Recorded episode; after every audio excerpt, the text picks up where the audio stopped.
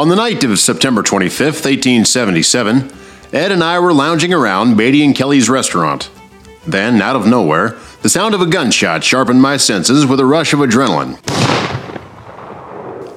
I looked over at Ed and he held his breath. I saw him strain to hear with every ounce of his concentration where the shots were coming from. Ed's prickled ears relaxed. No threat here, said Ed. My ears strained for more sounds, more clues as to where the gunshot had originated. I ran to the doorway and looked out into the street. An over exhilarated visitor by the name of A.C. Jackson fired off three more shots. He was on his horse in front of the restaurant. Jackson held the smoking revolver in his hand. It was as if the disease of whiskey in his mind had manifested the pistol in his hand. It was that reckless impulse that alarmed me, the impulse that soberness cures and indifference magnifies. So I saw the gun as a poison to both him and the ramblers on the other end. I ran low out into the street and ordered the festive cowboy to halt. Not me, not tonight, Marshal, yelled Jackson. I'm going to skip out for camp. The cowboy turned his horse to ride out of town. I pulled my revolver and fired when the order was disobeyed. Halt, I said. Halt! Ed joined me by approaching the rider from the boardwalk. Ed fired at the fugitive. One of Ed's shots must have hit the horse, as it seemed to cringe. The rider spurred the horse once more and dashed out of town, off in the direction of his camp. I fired two more shots at him, but without effect. I mounted my horse to give chase when I heard Ed say, What the hell, Bat? What are you doing? Just let it go. Nobody's hurt. After all, the cowboy's on his way out of town. You do not understand, Ed, I replied. The man's broken the law and he should be arrested. I gave my horse a good kick and imparted the chase on the escaping cowboy. It did not take long for me to get sight of the shooter, but when I was about to fire on the shootist, I found that my revolver had not a load in its chambers, so I had no other choice but to return.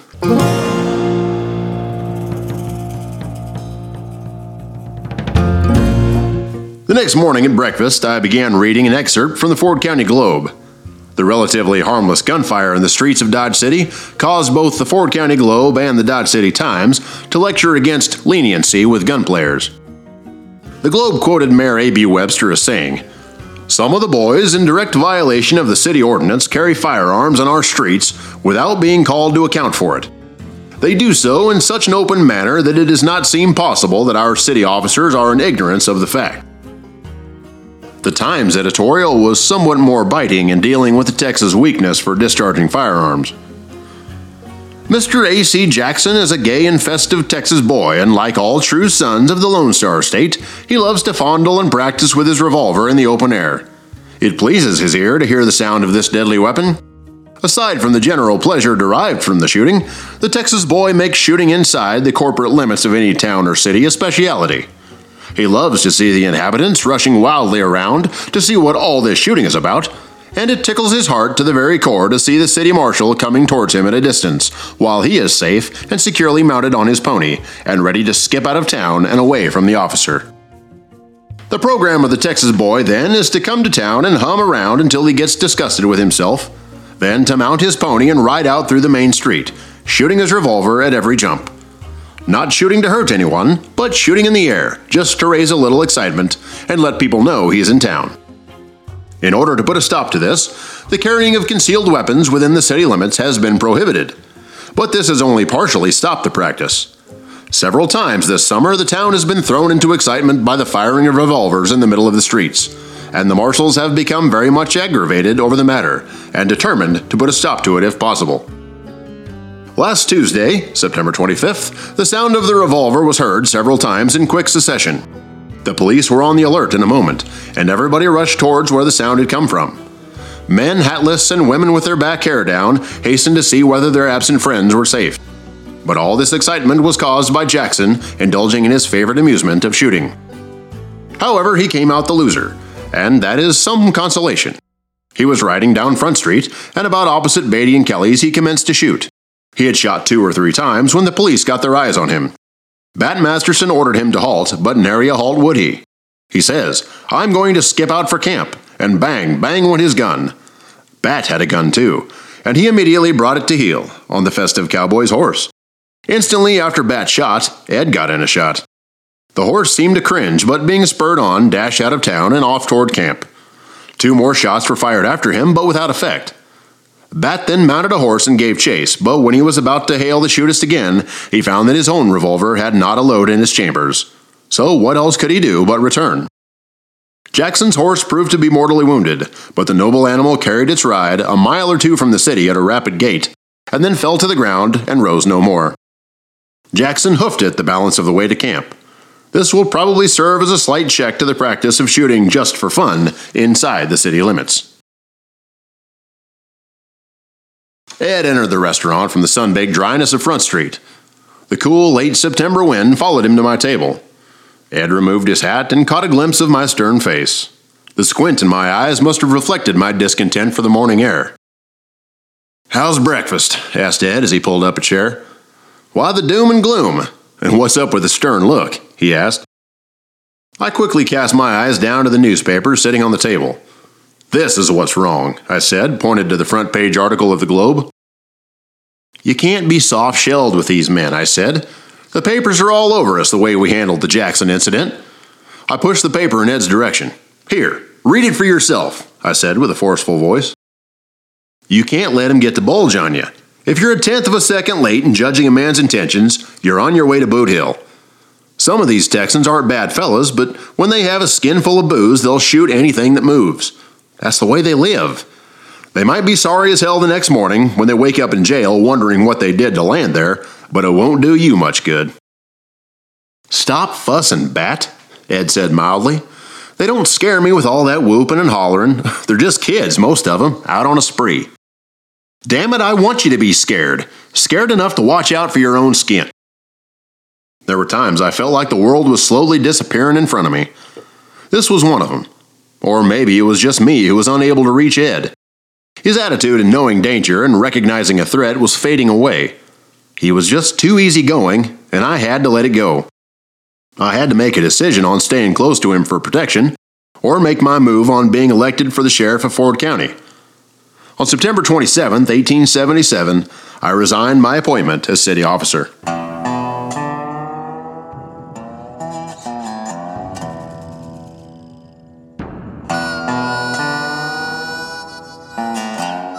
The October election for county sheriff was fast approaching. I knew if I had any hopes of winning over Deger, I had to approach two key figures in the community. One being Charlie Bassett, and the other Bob Wright. I knew I had to put the political machine in motion for me to win the election. I had to make enough men of both factions believe I was the man to wear the sheriff's badge. I had to convince them that I could be tough but preferred not to be. Bob Wright looked favorably upon my candidacy, he campaigned for me by describing me as a gentleman by instinct, pleasant manners, good address, and mild disposition. That is, until he is aroused, said Wright. Then, for God's sakes, look out. He told the citizens of Dodge City that I had much natural ability and good hard common sense. High toned and broad minded, cool and brave, a most loyal man to his friends. Wright confessed to my abilities by saying, if anyone did him a favor, he never forgot it. My announcement for candidacy was founded on earnest. I wanted the citizens to know I was seeking the suffrages of the people. I had no pledge to make, as pledges are usually considered before election to be mere claptrap. The Shinn brothers, W.C. and Lloyd, who owned and edited the Dodge City Times, threw me a plug on October 13, 1877. Mr. W.B. Masterson is on track for sheriff, and so announces himself in this paper. Bat is well known as a young man of nerve and coolness in cases of danger. He has served on the police force of this city and also as undersheriff, and knows just how to gather in the sinners. He is qualified to fill the office, and if elected, will never shirk from danger. I was encouraged by the support I received from the Dodge City Times, so I decided to make an official announcement. I wrote the Times, and they printed my request on October 18, 1877. At the earnest request of many citizens of Ford County, I have consented to run for the office of sheriff at the coming election in this county. While earnestly soliciting the suffrages of the people, I have no pledges to make, as pledges are usually considered before election to be mere claptrap. I desire to say to the voting public that I am no politician and shall make no combinations that would be likely to in any wise hamper me in the discharge of the duties of the office. And should I be elected, will put forth my best efforts to so discharge the duties of the office that those voting for me shall have no occasion to regret having done so. Respectfully, W.B. Masterson. As it turned out, the town was pretty well divided on the subject of Masterson versus Dagger. Dagger had more political influence, Masterson more general popularity. Bat was elected by a margin of three votes in November of 1877 for a two year term.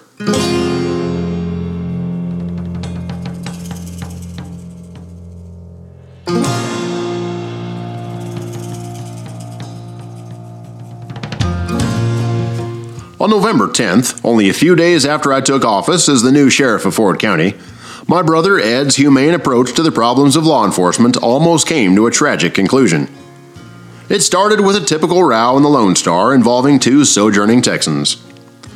Bob Shaw accused Texas Dick Moore of having robbed him of $40, while both gentlemen were under the weather the night before. Since both of the hungover disputants were armed, hungry and jumpy bystanders at the Lone Star sent a hurry call to the marshal's office. My brother Ed answered the summons. When Ed opened the door, he witnessed Shaw near the bar with a huge pistol in his hand and a hogshead of blood in his eye, ready to relieve Texas Dick of his existence in the world. I would have ordered Shaw to drop his gun and would have fired a split second later if he had refused my order. But Ed, being a kind hearted soul, advanced slowly toward Shaw and quietly ordered him to hand over his gun. Ed's action, of course, took a lot more courage than gunning the man down forthwith. When Ed approached Shaw with his order to turn over his gun, Shaw simply replied, Keep out of this, or you'll get yours along with this thieving skunk. I take no pleasure in taking you down, Ed replied. None. Ed approached Shaw, reached for the handle of his revolver, and gave Shaw one more warning. But if I find it necessary, I will put a hurt on you, said Ed. If you cannot control yourself, I will do it for you. My brother's response to Shaw was a gentle tap upon the belligerent Shaw's head with a shooting iron. The tap on Shaw's head was designed to convince him of the vanities of this frail world. The tap on Shaw's head, however, failed to have the desired effect, and instead of dropping, as any man of finer sensibilities would have done, only burned rage through Shaw's body. He hissed at Ed like deadly poison, screeching out like volcano erupting. Fury swept off him like a ferocious wave. Shaw turned his battery upon my brother and let him have it in the right breast. The bullet from Shaw's gun struck one of Ed's ribs, passing around his chest and coming out under the right shoulder blade. The wound had the effect of paralyzing Ed's right arm, which dangled helplessly at his side. My brother quickly switched his pistol to his left hand as he fell under the impact of the heavy slug. Ed then fired two shots at Shaw. The lead from Ed's gun plugged Shaw in the left arm and left leg. Shaw then lay helpless in the sawdust of the barroom floor. During the altercation between Shaw and my brother Ed, Texas Dick was shot in the groin. Frank Buskirk, who had been attracted to the scene out of curiosity, was amply rewarded. He was shot in the left arm while looking through the entrance door of the saloon. This was Ed's first encounter with gunplay. All who witnessed the spectacle agree that my brother survived with honor. The only exception in his handling of the situation was in his hesitancy in gunning down an armed and dangerous man. When assistants arrived, they found Ed had taken authority of the situation and he was in full control. Despite Ed's serious wound in his paralyzed right arm, he rose up to a standing position against the bar, rounded up everyone in the corner of the room except the three wounded men, two who were lying on the floor, and was holding them under his gun. My thoughts from this incident was for Ed to retire right then. He needed to preserve himself with his honorable wound and from becoming a subsequent tragedy. He just didn't have the needed killer instinct as a town taming marshal. But everyone liked him and didn't want to offend his feelings. The city paid him the handsome sum of $23 for medical expenses and told him to return to duty when he recovered from his wound. Bob Wright told me after hearing of the Shaw incident that Ed was considered a natural gentleman, gentle and courageous, and a man of good judgment. I wasn't nearly so pleased with him. After visiting my brother in the doctor's office recovering from his wound, I said to him, I'll have you run out of town, Ed, unless you promise me you'll never give another gunslinger a chance like you gave Bob Shaw. All right, said Ed. Never again. I was shrugged helplessly, unappeased by Ed's disarming smile. I knew the firmness of character that was concealed by my older brother's amiability. Ed would agree to almost anything just to save an argument, and then do things his own way. Ed returned to duty early in April of 1878, and I kept a close watch over him. But my own duties prevented me from watching him every minute of the day and night. In my own mind, I knew Ed hadn't learned his lesson. In early April is when the cattle drives began to peak. The drovers found Dodge City at the end of the trail, which represented their Valhalla, a place where they could eat and drink their fill and enjoy every vice. The cowboys had spent many long weeks sweating and freezing in the saddle. At the end of the trail, the offerings were somewhat plentiful with money in their pockets. The cowboy was easy prey for the denizens of the red light districts. He was offered every variety of liquor, games of chance, and women. One cowboy once said, here might be seen the frailty of women in every grade and condition, from girls in their teens launching out on a life of shame, to the adventuress who had once had youth and beauty in her favor, but was now discarded and ready for the final dose of opium and the coroner's verdict. All were there in tinsel and paint, practicing a careless exposure of their charms. It was about 10 o'clock on the night of April 9th when my brother, Ed, and Assistant Marshal Nat Haywood walked to their beat along Front Street. They heard the raucous sounds and several pistol shots. The shots were coming from below the deadline on the south side of the tracks, where anything went and was wide open. Ed and Nat Haywood hurried across the tracks to the scene of the disturbance. When they arrived at the place of the disturbance, they witnessed a half dozen cowboys in the Lady Gay dance hall having fun and games. The cowboys, who had come in from their cow camp south of the river, cheered and showed elations over a dance hall girl. There came flashes of anger, jeers, shouting. They'd become a mob, mindless and dangerous. They had lost all self control. Among them was the trail boss, A.M. Walker. Walker, whose father owned a fine spread of cattle in Texas, was entrusted with bringing a herd of cattle north for shipment east. One of Walker's rollicking companions was Jack Wagner. Walker had taken too much whiskey aboard, even for a thirsty cowpoke with many layers of dust to be dissolved. It was Wagner who had cut loose with the shots and was being noisy and threatening other patrons. Ed was first to enter the bar dance hall theater. Ed witnessed that Wagner was carrying a gun. The gun was in Wagner's hand out in the open. Ed saw that gun barrel in Walker's hand was still smoking. You'd better check that gun with me, ordered Ed. Wagner shrugged and handed over the pistol, politely, but first. You're smart to do as I asked, replied Ed. I now believe the situation is under control. Ed, having retrieved Wagner's gun, strolled over to young Walker, the trail boss, and gave him Wagner's gun. I'd suggest you leave this with the bartender until morning, ordered Ed. Walker nodded in agreement. Yes, sir, Mr. Marshall, I'll do just that, replied Walker. Ed respectfully tipped his hat to Walker, turned, and walked out in the street. Ed must have sensed that he and Nate were being followed, for Ed turned and looked back over his shoulder witnessing Walker and Wagner on their heels. What Ed noticed next must have surprised Wagner, who was once again in possession of a gun. What is it you did not understand about my order? barked Ed at Walker. I told you not to let Wagner have his gun. Now, why is Wagner carrying a gun? Ed turned around and advanced on the pair. I'll take that gun, he told Wagner. You can come down to the marshal's office in the morning and collect it. That is, if you're sober enough.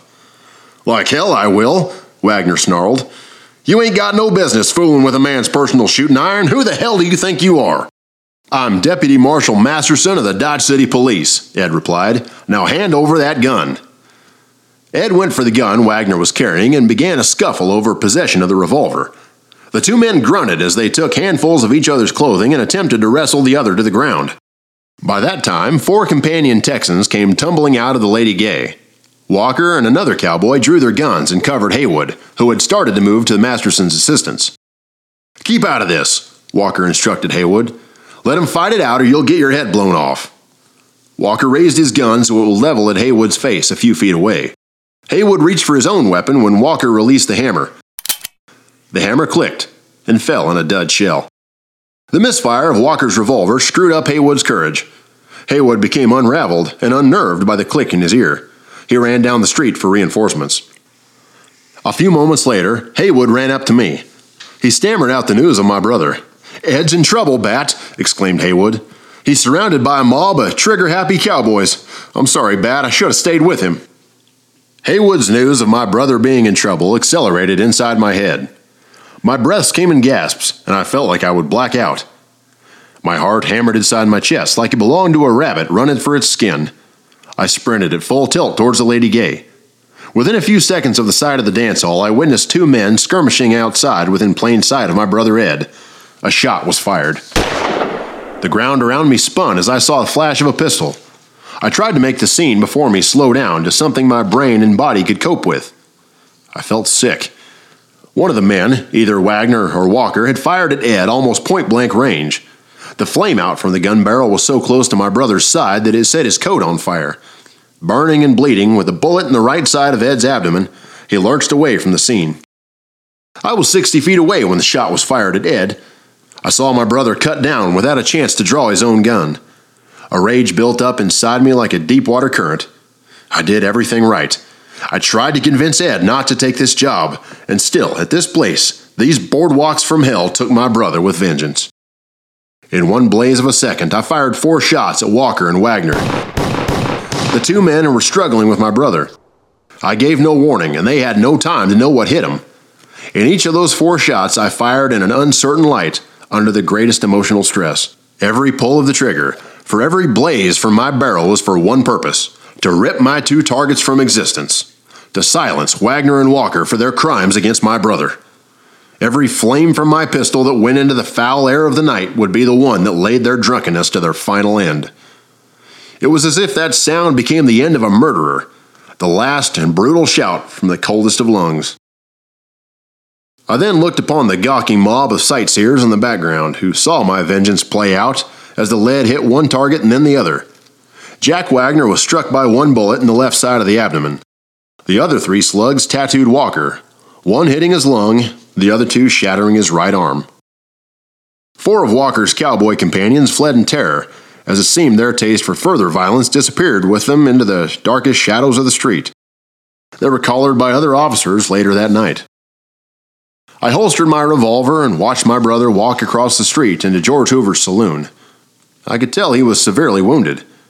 His clothes were on fire from the discharge of the pistol, which had been placed against the right side of his abdomen. By the time I reached Ed, he had collapsed on the floor of Hoover's saloon.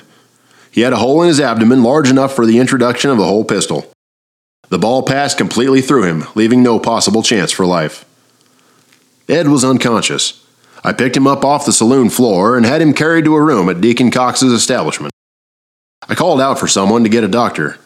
I held him until the doctor arrived.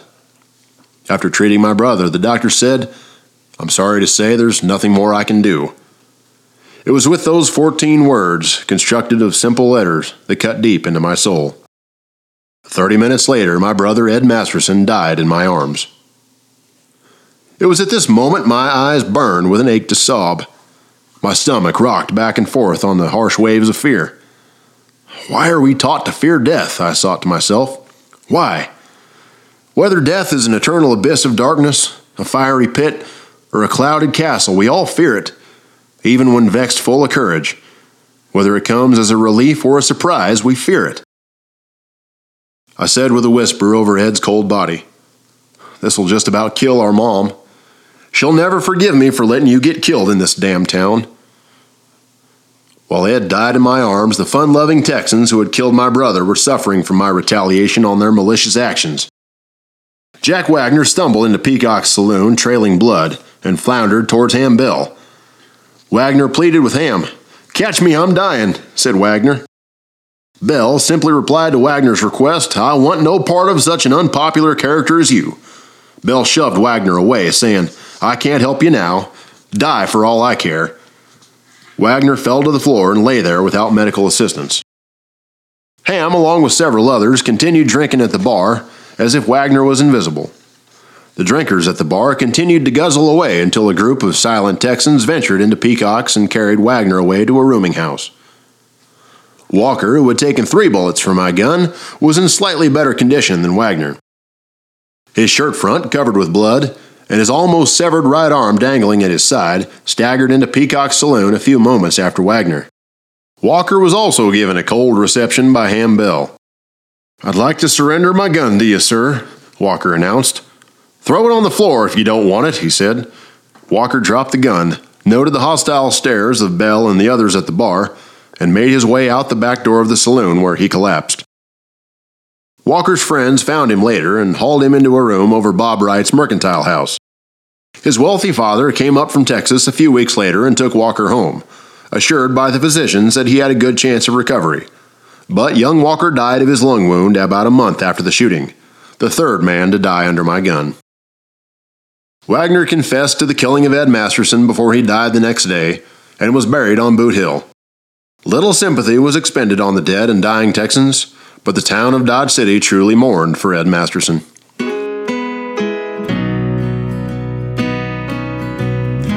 The Ford County Globe reported in my brother's eulogy.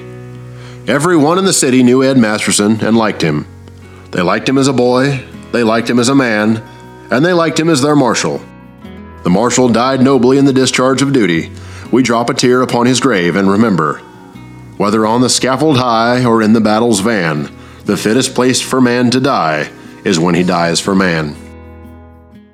Dodge City gave my brother Ed his first public funeral, and probably its most sincerely regretful one. All the stores and even the saloons closed the day his body was carried to the cemetery.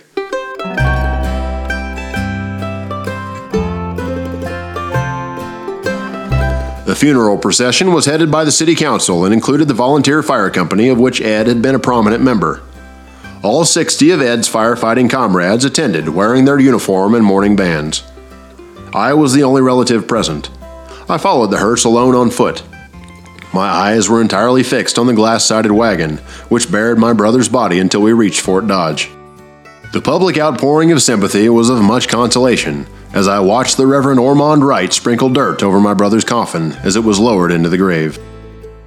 As the Reverend Wright began his oration over the grave, I only heard, dust to dust, ashes to ashes. I could only think then to my mother's religious teachings and how these teachings of Christian way of life made a far deeper impression on Ed than on me. If Ed had been a little less Christian and shot those two Texans before they could grapple with him, he wouldn't be lying in that coffin. This was no country in which to love thy neighbor. It wasn't safe to follow the golden rule west of Kansas City on the boardwalks from hell.